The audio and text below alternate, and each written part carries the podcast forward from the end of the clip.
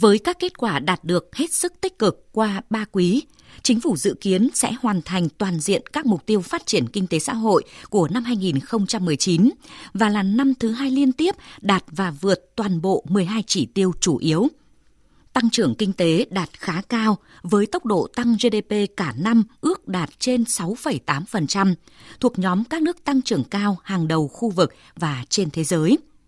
Trên cơ sở các kết quả đạt được, Chính phủ tiếp tục đặt mục tiêu cho năm 2020, cùng với các chỉ tiêu cụ thể về con số phải đạt như tăng trưởng GDP ước đạt 6,8%, lạm phát dưới 4%, tổng vốn đầu tư toàn xã hội khoảng 33-34% GDP. Chính phủ yêu cầu phải chuyển đổi về chất đối với tăng trưởng kinh tế, thể chế, hạ tầng và nguồn nhân lực. Giới phân tích đánh giá cao các mục tiêu của chính phủ trong việc đẩy mạnh đổi mới, hoàn thiện thể chế, thực hiện nhất quán nguyên tắc quản lý và điều hành giá công khai minh bạch theo cơ chế thị trường, có sự tham gia điều tiết của nhà nước, cũng như đặt mục tiêu đẩy nhanh tiến độ thực hiện các dự án quan trọng quốc gia, các công trình trọng điểm, phát huy vai trò của các đô thị lớn, các vùng kinh tế trọng điểm và liên kết vùng, phát triển nguồn nhân lực chất lượng cao gắn với phát triển khoa học công nghệ và đổi mới sáng tạo, thúc đẩy tăng trưởng kinh tế nhanh, bền vững. Song, các chuyên gia cũng cho rằng chính phủ cần thẳng thắn nhìn nhận và tập trung đánh giá lại ít nhất 3 trong số 7 chỉ tiêu chủ yếu mới dừng ở mức đạt, nhưng có tác động trực tiếp đến đời sống xã hội, dân sinh. Đó là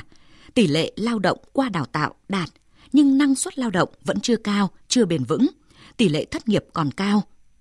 Tỷ lệ khu công nghiệp, khu chế xuất đang hoạt động có hệ thống xử lý nước thải tập trung đạt tiêu chuẩn môi trường, đạt.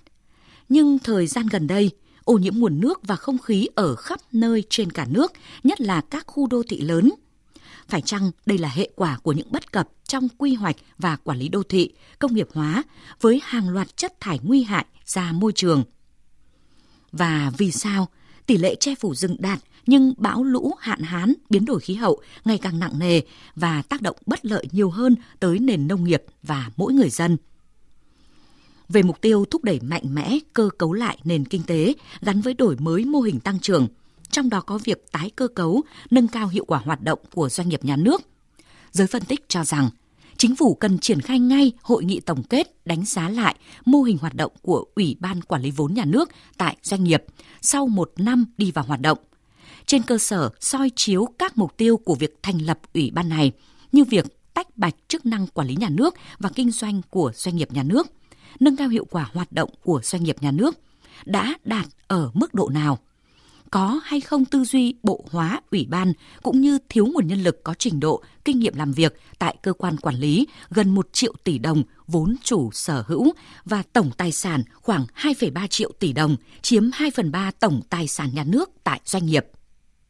Có thể thấy trong rất nhiều thuận lợi, nhìn từ đánh giá xếp hạng của Diễn đàn Kinh tế Thế giới, Việt Nam tăng tới 10 bậc trong chỉ số năng lực cạnh tranh toàn cầu 2019. Cũng cần thẳng thắn nhìn nhận, chúng ta đang nỗ lực trong một thế giới động mà rất nhiều nước ngay ở trong khu vực đang vượt chúng ta. Đích đến của Việt Nam nằm trong top ASEAN 4 không hề dễ dàng nếu chúng ta không tiếp tục cải thiện nhanh hơn về chất đối với từng chỉ số thành phần mà chính phủ đặt mục tiêu phải đẩy mạnh hơn nữa. Đó là chính phủ điện tử, là đổi mới sáng tạo, là một nền kinh tế số với hệ thống ngân hàng số, thanh toán điện tử và không dùng tiền mặt. Quý vị và các bạn vừa nghe bình luận nhan đề Tăng về chất những nhiệm vụ nặng nề